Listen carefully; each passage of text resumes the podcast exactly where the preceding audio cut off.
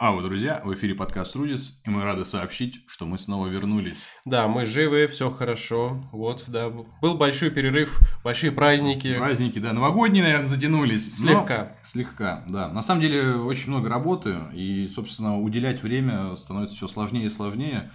А, с какой-то периодичностью все-таки мы будем выходить. Ну да, зато мы уже смогли отболеть самой популярной в мире болезнью, по крайней мере, это нам не грозит. Да, и, к сожалению, по очереди. Да. Как мы и обещали в прошлом выпуске, мы сегодня будем говорить о событиях, которые происходили за пределами Апеннинского полуострова. А Вторая Пуническая война не ограничивалась Италией, и много ее ключевых событий будет происходить за, ну, на, вне ее территории. Да. Поэтому, наверное, для удобства будет правильнее не соблюдать хронологию, а больше акцентировать внимание на географических э, принципах. Ну да? да, то есть, чтобы нам э, не перескакивать с одного театра на другой, а конкретно рассказать, что где происходило по очереди, то есть сначала в одном месте, потом в другом, потом в третьем. Значит, Вообще, Римский Сенат изначально рассчитывал, что все военные действия Второй Пунической войны будут происходить на территории Иберийского полуострова, то есть в Испании. Как в свое время основные ключевые события происходили э, на Сицилии во времена Первой Пунической войны. Да, там была вылазка в Карфаген, но тем не менее. Поэтому, как мы обсуждали, еще до начала военных действий консул Публий Сципион отправился со своей армией э, в сторону Испании. Но, получив новости о том, что Ганнибал отправился к Альпам, он поспешил обратно в Цезальпийскую Галлию встречать врага, а большую часть армии доверил своему брату Гнею Сципиону, который и продолжил путь э, в Испанию. В распоряжении Гнея было э, два легиона и достаточно крупный союзнический корпус. Э, всего было около 20-25 тысяч человек. Ну, то есть э, солидная, э, солидная армия с которыми он отплыл к греческой колонии Эмпарион, то есть это северо-восток современной Испании на территории Каталонии. А, местные жители были союзниками Рима и также смогли подбить нескольких там соседей, несколько племен на то, чтобы те решились поддержать римлян в этой войне. На севере э, полуострова на страже карфагенских земель стоял племянник Ганнибала Ганон – а, но его 10 тысяч пеших солдат и 1000 конницы, тем более в отсутствии тактического гения э, Ганнибала, ну, не смогли остановить продвижение римлян. При первом же столкновении Гней Сципион э, разгромил их. Но здесь все-таки больше численное преимущество было у Сципиона, правильно я ну понимаю? Ну да, больше, чем в два раза, угу. скорее всего. Вот. Но опять же, когда он был хороший военачальник Ганон, но не такой блистательный, как Ганнибал. Ганнибал что-нибудь придумал, как-нибудь бы отошел, где-нибудь подкараулил бы, он, он нашел бы выход из ситуации. Когда Гней Сципион разгромил вот армию Гадона, то есть он захватил, захватил в плен и самого карфагенского военачальника, а также лидера одного из иберийских племен. В целом, эта победа Сципиона первая, она помогла переманить различные племена к северу от реки Эбро на римскую сторону. И таким образом римляне смогли закрепиться там. Гней Сципион а, после этого отправил флот вдоль северо-восточного побережья Берийского полуострова для периодических набегов на поселение у моря, на поселение карфагенян и непосредственно на поселение их союзников. Такая вот маленькая стычка и столько всего дала, дало. Ну, действительно, э, так получилось. Ну, во-первых, это было э, резко, неожиданно, при том, что надо понимать, что вроде как, э, говорю, война должна была происходить в другом месте. Поэтому, ну, и, а племена, ну, как, они переходят, к, пытаются поддержать более сильного соперника, разумеется. Вот, и опять же, это были не все войска Карфагенян на Берийском полуострове, это были только те, кто стоял, а, кто был ближе всего к э, Сципиону. Вообще, за безопасность и стабильность Испании в целом отвечал Газдрубал, брат Ганнибала, важный персонаж, часто еще будет появляться у нас. А, который, узнав о поражении Ганона и о том, что местные племена а, начинают переходить на сторону врага, решил, что с проблемой надо разбираться по очереди, точечно. То есть сначала он смог застать врасплох и уничтожить несколько отрядов римских мародеров. Ну, в целом, э, мародерство достаточно классический ход для дестабилизации обстановки на определенной территории, что абсолютно нормально было э, во время войны. Пока шла эта операция, к весне 217 года до нашей эры Газдрубал собрал армию. Размер не ясен. То есть и никто не указывает. Но, вероятно, сопоставимо с армией Гнея. То есть где-то около, тоже около 20 тысяч. Но, возможно, не, но непонятно, потому что Гней вряд ли брал абсолютно всегда с собой все войска. Потому что что-то надо было оборонять, где-то помогать, опять же, набеги совершать и так далее. Газдрубал также получил э, подкрепление из Нового Карфагена, как мы помним, база э, Ганнибала э, в Испании. Подкрепление было около 40 кораблей, и он с этой армией и с флотом выдвинулся в сторону римлян. Гней Сципион, в отличие от своих соотечественников в Италии, он не торопился идти в лобовую атаку, а мы помним, чем это заканчивалось в предыдущие разы э, на территории Италии. Они он... наконец-то сделали выводы. Э, не факт, что он все знал, как, да, вот, и знал детали. Тем не менее, он, возможно, догадывался.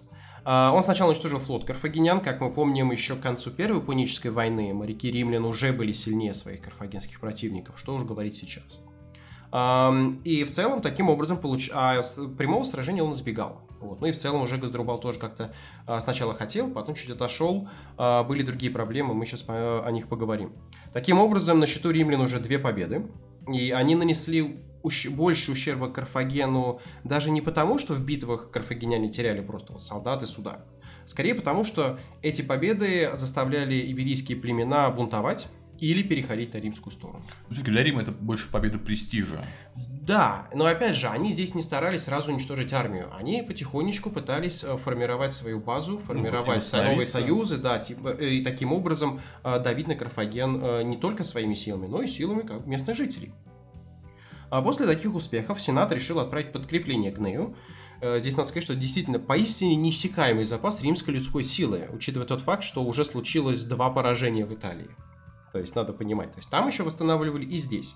То есть э, подкрепление было, ну, солидное. 30 кораблей, 8 тысяч э, солдат, припасы и также Публий Сципион, брат Гнея, во главе всего этого прибыл. То есть основной целью кампании римлян в Испании стало не допустить второго карфагенского вторжения в Италию. То есть они как минимум должны, как минимум должны были удерживать Газдрубала э, от того, чтобы он пошел на помощь брату и вообще мешать ему что-либо переправить э, в помощь Ганнибалу. Ну, я смотрю, заграничные компании у них получается лучше вести, что у одних, что у других. Действительно, это факт. 216 а, год прошел в небольших стычках э, и в небольших стычках и укреплении римских позиций. В 215 году состоялось уже большое сражение. Э, к югу от упомянутой реки Эбро, то есть римляне начали продвигаться. Точных данных о количестве солдат с обеих сторон неизвестны. Историки предполагают, что как минимум армии опять же были сопоставимы. Римляне, как обычно, выстроились в свои три линии. Газдрубал поставил в центр испанскую пехоту, которая была чуть-чуть э, слабее экипированной, сама, сами по себе послабее были. А, а тяжело вооруженных воинов и более надежных поставил на левом и правых краях линии пехоты, по флангам конницы.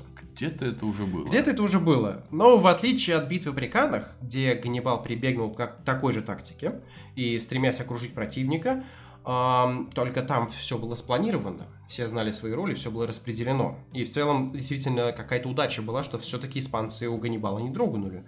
Ну а здесь план провалился, так как испанская пехота под натиском римлян э, побежала назад, то есть они были сломлены, и поэтому уже, получается, римляне начали окружать тяжелую пехоту карфагенян.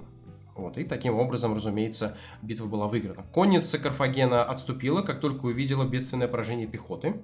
И таким образом Публий и Гней разбили Газдрубала, и в ближайшие несколько лет никакой серьезной помощи Ганнибалу из Испании и речи быть не могло, разумеется. Однако досадно. Да. А, события с 215 до 211 года известны нам частично. В основном они заключались в том, что карфагенянам все чаще приходилось подавлять восстания, как раз из-за того, что римляне действительно дестабилизировали регион, как бы сейчас сказали.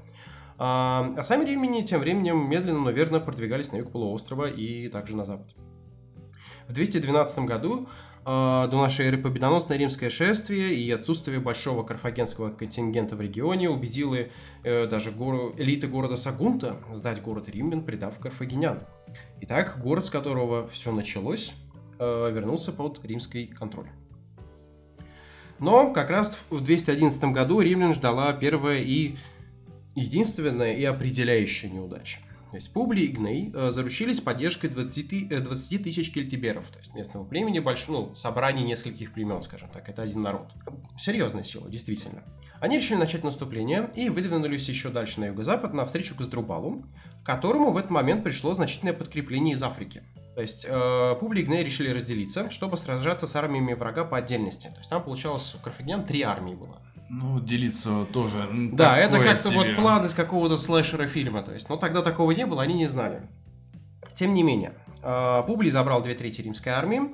А, оставшиеся солдаты, те самые кельдеберы, остались с Гнеем. И с этого момента вот все пошло не так. Публий Сципион двигался к лагерю карфагенян. А, на его колонну совершали налеты нумидийские всадники во главе с молодым нумидийским прицем Массинисой. Надо его упомянуть, так как ему суждено сыграть ключевую роль в этой войне, но чуть-чуть позже. Сумев кое-как отбиться, Публий решает перехватить подклеп... Э, подкрепление от местных племен, которые все еще были верны Карфагену. Он вышел из лагеря ночью, что, как мы помним, было редкостью. Ну, вообще предприятие крайне опасное и, как минимум, долгое. То есть, ну, еще до рассвета на римлян опять э, начали налетать нумидийцы, к, рассвет, э, к рассвету подоспела основная армия карфагенян. Сам Публий был убит в сражении, римляне бежали. У Гнея, э, у его брата дела были не лучше. Его задачей было победить Газдрубала Барку, но когда армии встали лагерем друг напротив друга, готовились к сражению, те самые кельтиберы, большой корпус, решили не вмешиваться и отступили, поскольку э, Газдрубал как-то очень эффектно провел с ними и эффективно провел переговоры. То есть они, и в целом для них это была нормальная практика, потому что они всегда, хоть они были там рьяные воины и это не наша война. Э, э, даже не так. Они сказали, что э, аргумент у них всегда был, но мы же отказались драться против э, своих же соотечественников. То есть там вот такая аргументация была. И типа они как бы честь свою не теряли. Ну, ладно. Когда Гней узнал, что... Узнал об этом, разумеется, он скомандовал отступление на север. Делать было нечего. Он остался в сильном меньшинстве. А, ему пришли новости, что две карфагенские армии присоединились к Газдрубалу. Он догадался о случившемся с братом. А, но суть делать не меняло, нужно было отступать просто еще быстрее. А, его колонну, как и до этого колонну его брата Публия, постоянно атаковали нумидийцы. Это в целом вынудило дать его последний бой карфагенянам на одном из холмов. Римляне окружили себя своим багажом, который всегда был, разумеется, у армии. Обычно они, разумеется, копали ров, но там была каменистая местность, и это не дало возможности это сделать. Тем не менее, карфагеняне смогли до них добраться, Гней был убит, части армии все же удалось убежать. Таким образом, всего за несколько недель, в течение которых происходили все эти события с разными армиями, почти все усилия римлян на протяжении последних семи лет пошли прахом. То есть Ливий упоминает некого всадника, Люция Марция, который смог собрать всех бежавших солдат из двух армий, перегруппироваться и удержать небольшую территорию к северу от Эбро. То есть имеется в виду, что он не пустил все равно подкрепление Ганнибалу. Но учитывая то, как римские источники э, любят вообще такие героические истории, к данному моменту стоит относиться скептически.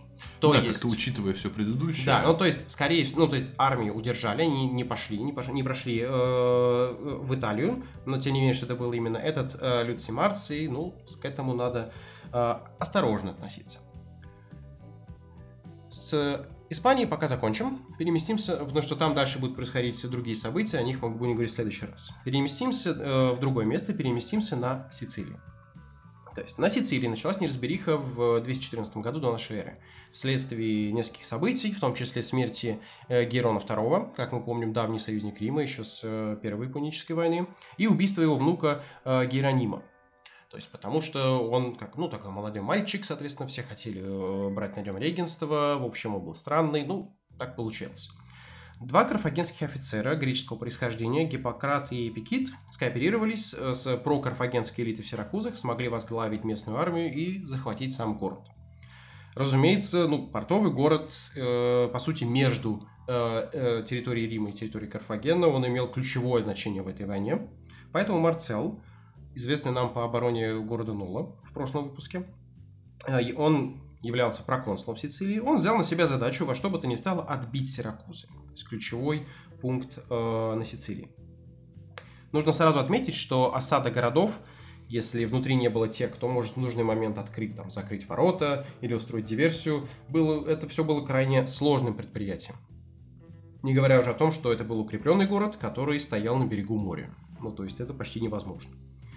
Марцел был не из тех, кто отступает при виде сложностей. Э, в период осады с 213 по 212 годы, то есть э, римляне шли на штурм, они всегда делали это из суши и с моря. Также для этого была придумана такая вещь, как самбука, буду с алкогольным напитком. То есть это э, представляло собой большую лестницу, которую крепили на мачту корабля и на веревках опускали на стену вражеской крепости, то есть чтобы вот забираться и, осажда... э, и идти на штурм. Но на стороне Сиракуз выступал такой ум, с которым было тяжело и, может быть, даже невозможно соперничать Архимед. Великий математик продемонстрировал, что случается, если такой гениальный талант, то есть э, использовать в военном деле. То есть там вот были истории про то, как он разработал баллисты и катапульты разных размеров, которые били с высокой точностью. А дальше вот немножечко непонятно, фантастика нет, но тем не менее, а, много где упоминается. А, арсенал обороняющихся пополнился таким гаджетом, как клешня. суть которой была в том, чтобы хватать за корму вражеский корабль, а, за нос точнее, поднимать и резко бросать в воду, таким образом сбрасывая как бы атакующих, калеча корабль и так далее. Есть какие-то записи о том, что Архимед разработал специальные зеркала, которые направляли, отражали солнечные лучи в римские корабли так, что поджигали их. То есть ну, это уже совсем какая-то фантастика, но тем не менее. Плутарх об этом упоминает. Также он упоминает о том, что эм, как, ну, даже когда на стенах врага происходило необычное движение, римляне уже впадали в панику. То есть они боялись, что же нового изобрел Архимед, что сейчас с ними произойдет. Как итог, даже если некоторые из этих изобретений были придуманы или додуманы, э, штурмом взять Сиракузы не получалось. Поэтому Марцелло организовал полноценную блокаду города на суше и в море. Ну, вот это самый такой действенный способ да, же на самом-то да, деле. Действительно, несмотря на то, что блокада все была проходимой, но как бы делать нечего. Он оставил большую часть своей армии у стен города, а сам отправился подавлять э, другие небольшие поселения, которые восстали. В этот момент на остров прибыла карфагенская армия, под командованием Гимелькона, а, которая базировалась в крупном городе на юге полуострова а, Акрагант. Да, мы его часто упоминали тоже во времена Первой Пунической войны. Марце, Марцел об этом узнал, отступил обратно к Сиракузам, по сути, по пути разбив еще на голову подкрепление из 8 тысяч солдат, которое шло, чтобы э, воссоединиться с Гимельконом. Так, вы, так сказать, высвободил гнев. Да, да, что не получилось. А, ну и, кстати, мы видим, что предыдущий военачальник в, в Испании не, ему не удалось разбить подкрепление, а у Марцела получилось. Как мы упоминали, осада укрепленных городов без какого-либо хитрого плана или предательства была ну, достаточно бесперспективным предприятием. А, на предательство рассчитывать не приходилось. Римляне прибегли к созданию тщательно спланированной операции. То есть, как обычно происходило на войне, между сражениями происходили всегда переговоры там, по обмену или выкупу заложников. А, на одних из таких переговоров римский э, парламентер посчитал количество валунов, которые составляли стену Сиракуз. Он оценил примерный их размер, зная, что они все были одинаковыми, посчитал высоту стены.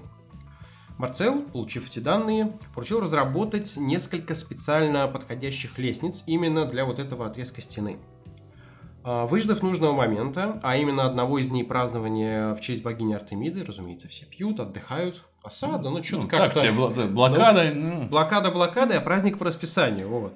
А, пока обороняющиеся были на веселе, римский отряд забрался на стены, подавил там небольшое сопротивление дозорных, открыл ворота в город для основной армии. В те времена города были разделены на сектора, и каждый из секторов имел свои стены. А, то есть часть города, в, которой, в том числе, э, части города, некоторые части города, в том числе гавань, обороняющиеся Сиракуз смогли удержать, но тем не менее они оказались в римском окружении, потому что остальные э, массу секторов римляне захватили. И они смогли укрепиться в городе. То есть когда Гимелькон уже, то есть прибывшие подкрепления, подошли к Сиракузам, теперь им нужно было начинать осаду. Вот, потому что как бы римляне были теперь обороняющимися. Подстава. Да. А, произошло, разумеется, у стен несколько стычек, но после этого в лагере карфагенян началась эпидемия. А, нужно упомянуть, осада именно карфагенская тоже проходила ранней весной. Карфагеняне стояли на болотистой местности, многие не привыкшие к такому климату. Да и лагеря их, в отличие от римских, ну, скажем так, не соблюдали даже каких-то базовых норм гигиены. То есть стоит отметить, что здесь источники расходятся по поводу того, когда началась эпидемия. До того, как карфагеняне подошли к стенам или после, но суть делать не меняет. То есть э, Гимелькон и большая часть его армии погибли, остальные отошли от стен в Акрагант. А римляне вскоре смогли подкупить испанского офицера, который доставлял товары, то есть минуя блокаду. Они смогли попасть в порт, который был под контролем еще обороняющихся, открыли ворота, и город пал. Архимед был убит в процессе разграбления Сиракуз. По легенде, Марцел дал приказ доставить математика к себе живым, обязательно, ну как, такой ум терять. А, но римские солдаты его обнаружив, э, соответственно, сказал, все, пойдем. Архимед отказался с ним идти, пока не решит одну из своих математических задач. В процессе ссоры он был убит. Так и погиб великий ум того времени. Ну, на самом деле, все из-за того офицера, который продался. Ну, ну испанский офицер. Чести. Да, вообще, конечно, вот. Эм, значит, в 212 году э, город Сиракузы пал, был разграблен, часть его жителей казнены, то есть из него сделали пример. Э, римляне то есть, на такие жестокости шли не часто, но если шли, то шли до упора и до конца. А, в целом даже Сенат, как бы, скажем так, внешне оценил такие, э, скажем так, действия как излишние, но тем не менее Марцел получил свою славу. Не триумф, война продолжалась, но э, овации стоя, что тоже было достаточно серьезным, серьезной похвалой. А, падение Сиракуз вынудило множество городов на Сицилии уже добровольно вернуться на сторону римлян, и единственной базой врага оставался тот самый Акрагант. Там стояли карфагеняне, в том числе, э, там, в числе которых был традиционный отряд нумидийцев во главе с другим талантливым э, лидером э, Мутином. Мутин и его всадники в целом совершали успешные э, набеги на, по всему острову, в том числе и на, римс, на римские отряды, что сделало его авторитетом в глазах своих людей, то есть в глазах нумидийцев. Конце того же 212 года, например, Марцел двинулся в сторону Акраганта, но именно Мутин и его всадники своими, э, своими неожиданными атаками смогли остановить продвижение. Поэтому Марцел отошел. Э, через два года, в 210 году, Марцела отзывают в Сицилии. Причина – жалобы на него от союзников на острове, те, которые вернулись, потому что кто-то говорит, что чрезмерная жестокость э, по отношению к побежденным или сдавшимся поселениям, но непонятно, потому что Марцел после этого начинает продолжать деятельность в Италии, как ни в чем не бывало. Тем не менее, э, командование на себя принимает Марк Валерий Левин. Э, собрав армию, Левин решил атаковать врага напрямую, не размениваясь на мелкие цели. Пошел прямо на Крагант. Опять же, проблема Мутина. В прошлый раз он остановил Марцелла, что как бы он опять же это сделает, скорее всего. Но римлянам улыбнулась удача. Среди карфагенских военачальников созрело недовольство этого э, выскочки Мутина, в особенности зависть мучила Ганона, командующего армией. Не путать с Ганоном, который был, э, соответственно, в Карфагенском сенате, и с Ганоном, который был в Испании еще. Вот. Ну, имена похожие, одинаковые, что делать. Он снял с Мутина командование конницей, поручил его своему сыну, но нумидийцы остались верны предыдущему офицеру. Вот оно, кумовство это. Да, но не получилось. А сам Мутин отправил людей к Левину, чтобы договориться с ним. Как бы здесь мне не дают воевать, я обижен, хочу отомстить. Марк Валерий, вероятно, был очень рад такому развитию событий, что, скажем так, основное преимущество врага теперь в его руках. Он согласился на помощь Мутина, а, когда армия его э, римлян подошла к Акраганту, но медийцы захватили контроль над одним из ворот и впустили римлян. В целом вот так происходил обычно э, захват крупных укрепленных поселений. Ну вот кумовство, коррупция, вот взятничество, все и губит, губит. Да, да, по-настоящему. Акрагант пал, э, но тот самый Ганон смог убежать. Вот. То есть добивать тяжело. После такой победы по, Ливии, э, по Ливию э, около 40 городов сразу сдались, 20 были захвачены в результате заговоров похожих, и только 6 пришлось брать силой. В целом эти цифры, во-первых, говорят нам о масштабе восстания на Сицилии, и в целом, как редко доходило до силового штурма, даже маленьких городов, потому что это всегда было сложно. По итогу, Сицилия вернулась под римский контроль. Э, Левин награждал тех, кто вернулся под крыло Рима добровольно, устраивал кары тех, кто держался до конца. Этого самого Мутина, между прочим, наградили римским гражданством, и он продолжал воевать дальше, командой своим отрядом. Ну, получается, Сицилия же как э, единица очень стратегически важна. Да, конечно же. То есть, и она, это была очень важная и первая такая действительно серьезная победа римлян во Второй Пунической войне. То есть перед своим отъездом в конце 210 года Левин постарался по максимуму также навести порядок на Сицилии. Ну, во-первых, устроить все для восстановления городов, инфраструктуры между ними, а главное вернуть земледелие на довоенный уровень так как э, война продолжалась, а остров еще до войны поставлял значительную часть продовольствия для, для республики. Ну, а снабжение играет очень важную да, роль. Да, а и сейчас тем более, раз они смогли вернуть. Двигаемся дальше. Следующий это Первая Македонская война. Ну, надо сказать, что за громким названием на самом деле скрыт конфликт, в котором э, римляне не принимали участие в привычном для нас понимании. За всю его историю в нем не принимало участие больше одного э, легиона римского с небольшим флотом кораблей. Э, и хоть этот конфликт и был частью больше по масштабам Второй Пунической войны, карфагеняне принимали в нем участие единожды, и в целом они просто показали свой флот и уплыли. Вот один раз. В единственном большом сражении ни, э, ни римлян, ни карфагенян не было вообще. Хотя, казалось бы, Первая Македонская война. Как мы помним, в 215 году Филипп V смог заключить союз с Ганнибалом против римлян. Его интересом была Иллирия, как мы помним, э, та самая пиратская история, то есть типа давление пиратов там. Она стала римской не в прямом смысле, а скорее клиентом. Еще незадолго до начала э, Второй войны пунической. А, римляне смогли узнать об этом союзе, они перехватили одну из делегаций, а, посланную Филиппом Карфагеняном, и решили принимать меры. А, Тогда же, в 215 году, Марк Валерий Левин, который в 210 году у нас отбивает Сицилию, с двумя легионами отправляется в Брундизий. Это на побережье Адриатического моря, то есть на Италии, то есть самая узкая его часть, отделяющая римлян от восточного побережья. В 214 году, как видим, медленно все продвигается, Филипп э, предпринял морской штурм Аполлонии, крупного города на восточном побережье Адриатики. А, У него это не удалось, и он атаковал город Орик поменьше на севере а, и смог его взять. Левин взял с собой один легион, небольшой флот, освободил Орик и помог Аполлонии снять осаду. А, Римляне за- заступили за своих союзников, и в течение нескольких лет Филипп не атаковал, а Левин в целом занял оборонительную позицию. То есть никто как-то вот так в прямой конфликт не, не лез, не торопился. А, Так проходит несколько лет. В 211 году римляне заключили важный договор с Италийской лигой или Италийским союзом. А, Это недавние враги Филиппа. То есть это вот собрание э, нескольких, скажем так, греческих народов, которые воевали с, э, с Македонией. А, Филипп вообще заключил с ним перемирие еще до начала э, действий, боевых действий в Италии, имеется в виду боевых действий карфагенян. Возрастающее влияние э, македонян не устраивало э- италийцев, а условия договора с римлянами были выгодными. То есть захваченные города остаются в руках Лиги, а все движимое имущество, то есть все, что можно уграбить, у римлян. Это не касалось истории того, что если нужно освобождать союзников римлян, но в целом всем понимали, на что идут. А позже к этому союзу присоединились Спарта, Пергам, который через другое море, извините, вот, и несколько других греческих народов. Для римлян выгода была в том, что они в основном поставляли припасы, небольшое количество кораблей, а все сражения на суше греки брали на себя. Ну, То как есть- это удобно. Да, но надо понимать, что у, у римлян в этот момент боевые действия в Италии, на Сицилии и плюс, соответственно, еще в Испании. Как бы ситуация сложная везде, даже на Сицилии еще в этот момент, поэтому э, лишних леги- легионов нет, как бы э, денег нет, что называется. Э, В целом, компания заключалась в взаимных рейдах на территории друг друга. Где-то преуспевал Филипп, где-то италийцы и римляне. Э, Стоит отдать должное, кстати, Филиппу Пятому. Ему был всего там 21 год, чуть-чуть, а, может быть больше. Но он умело управлял своей армией. Да, ну 21, это уже взрослый муж. Ну, тем не менее, вот. Ну, понятное дело, что Ганнибал тоже был юн, но тем не менее, не настолько.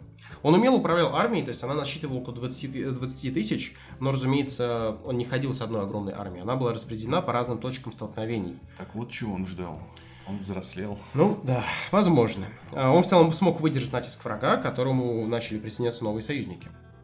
Тем не менее, в 209 году Филипп с подачи афинян, родостов и представителей Птолемейского Египта, да, то есть все греки, а, начал переговоры с Италийским союзом, которые закончились ничем. А, Военные действия продолжились. А, Римляне вывели часть своего пешего контингента из Иллирии, ну, вроде все стабилизировалось, все хорошо. Но дела у Филиппа в целом и без того, что римляне ушли, стали складываться очень даже неплохо. В 207 году он провел серию действительно а, опустошительных нападений на территории Италийской лиги. Союзники из Икейской лиги, другой греческий союз. Мы вот здесь вот объяснять много не будем, мы все-таки фокусируемся на римской истории. А, Они смогли разбить спартанскую армию, как раз то самое большое сражение. А, После этого в 206 году италийцы заключают с ним союз. И они как бы выходят из игры. А, Римляне возвращают солдат в 205 году до нашей эры, но они не, собор- не собирались давать Филиппу генеральное сражение. Непонятно, хотел он этого. Ну, непонятно, но и не важно. А, Как и до этого, в целом, э, римляне занимались больше обороной союзнических поселений. Нет, произошло, конечно же, несколько небольших стычек, но с помощью послов из Эпира, еще одной греческой территории, был подписан мир, по которому Филипп возвращал захваченные земли римских союзников, но оставлял себе другие завоевания и все, что он приобрел до этого. А, Точнее, помимо а, союзнических. Мир был крайне необычным для римлян, ведь Филипп, по сути, не был побежден. А, Обе стороны, по сути, просто остались при своих. И любопытно, что соглашение о мире, то, как к нему пришли обе стороны, условия его, все эти факторы, они скорее гарантировали начало новой войны с Македонией. Просто сейчас римляне занимались другим, и, Ну, видно, потом. Филипп тоже подустал, но все это будет потом и будет, действительно. Надо, наверное, какие-то итоги подвести из всего этого. Рассказ у нас вышел большой, мы много чего э, охватили. Ну, получается, что для римлян? Ну, на Вот. самом деле, война сразу шла на нескольких фронтах, на, на разных территориях. И, в общем, надо признать, что римлян выходило неплохо. Учитывая вот все факторы. Они вышесказанное. сильно реабилитировались. Да, да, действительно. И- Тем более после крупных поражений. Да, и зарубежная компания у них явно складывается лучше. Чуть лучше, действительно. успешнее. А, Надо понимать, что во время всех этих событий Ганнибал еще в Италии. То есть, и очень много проблем с этим связанных. То есть, до сих пор столкновения, осада городов. То есть, и, а, ну и при этом ведутся кампании в других местах абсолютно. То есть, э, митинг, это также мятежи э, в Италии. То есть, надо их тоже подавлять. Тем не менее, военной силой они смогли, римляне смогли отбить Сицилию. Дипломатией они удержали Филиппа V там, где он и был. А, да, в Испании дела шли ужасно. Ну, то есть до, э, до определенного момента они шли замечательно, потом неожиданно стали ужасными. А, но в следующем выпуске на территорию Испании прибудет еще один Сципион, самый старший, которому тоже было слегка за 20. И он изменит ситуацию не только на Иберийском э, полуострове, но он решит исход всей Второй Пунической войны. Но это уже в следующем В выпуске. следующем выпуске этот у нас получился очень большой, стараемся компенсировать за время нашего отсутствия. Да, до новых встреч. Всего доброго. До свидания. Thank